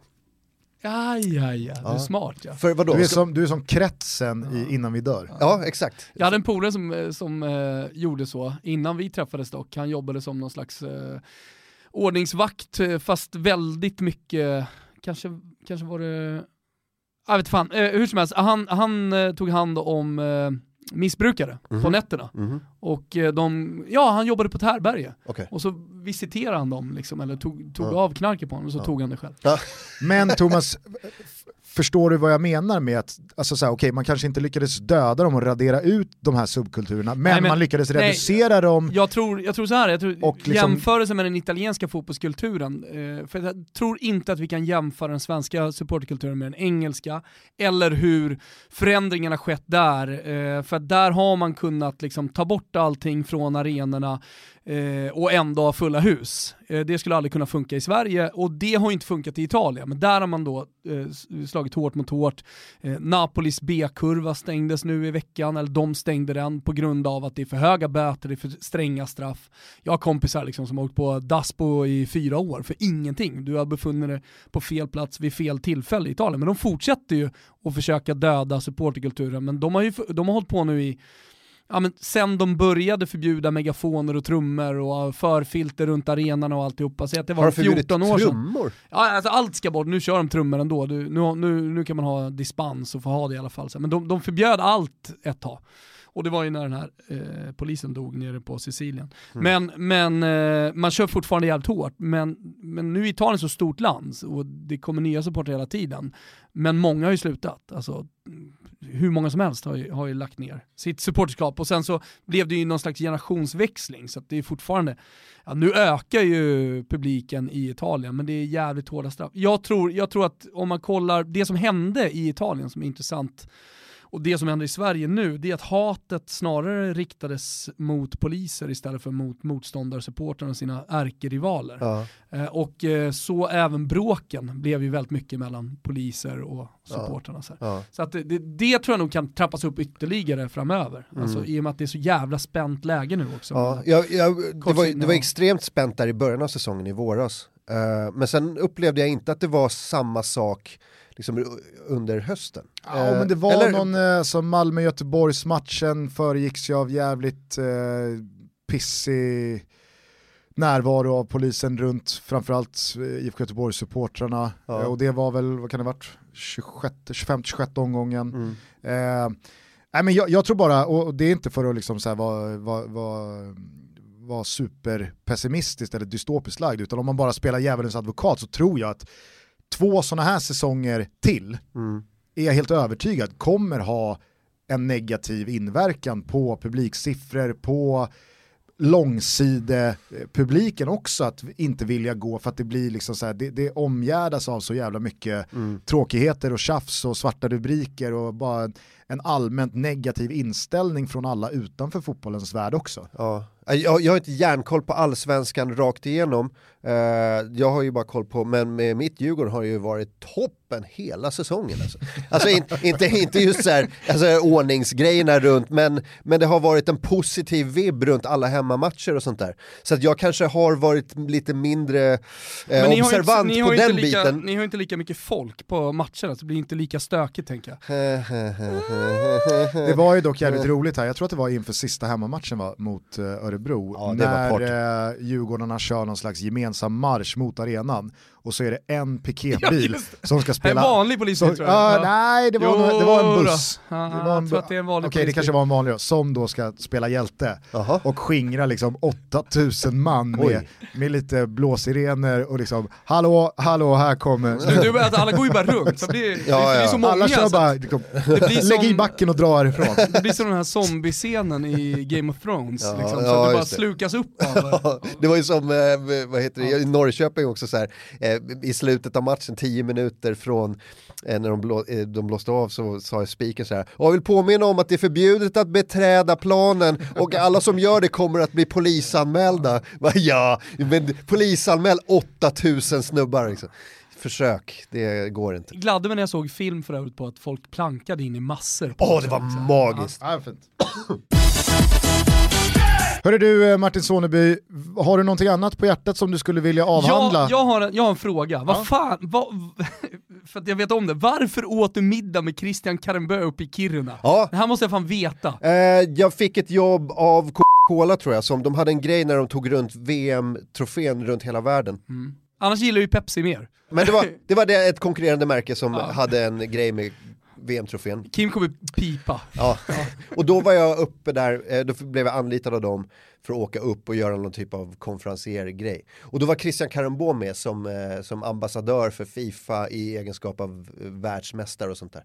Så att han var, han var där, skittrevlig snubbe. Eh, toppen. Han jobbade då redan då med Olympiakos, han var någon typ av teknisk direktör. Just det. någonting.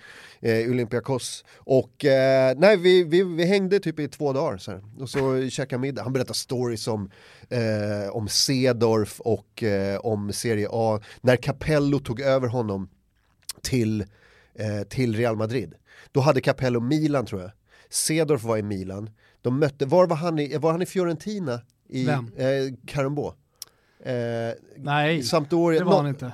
Han var Eh, inte Fiorentina. det var ju något sånt lag i alla fall i Ja. Italien. De, de eh, mötte eh, Milan i, på San Siro.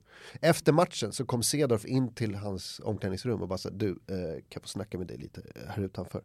Och eh, då ville Capello prata med honom, Cedorf och Christian Karembå.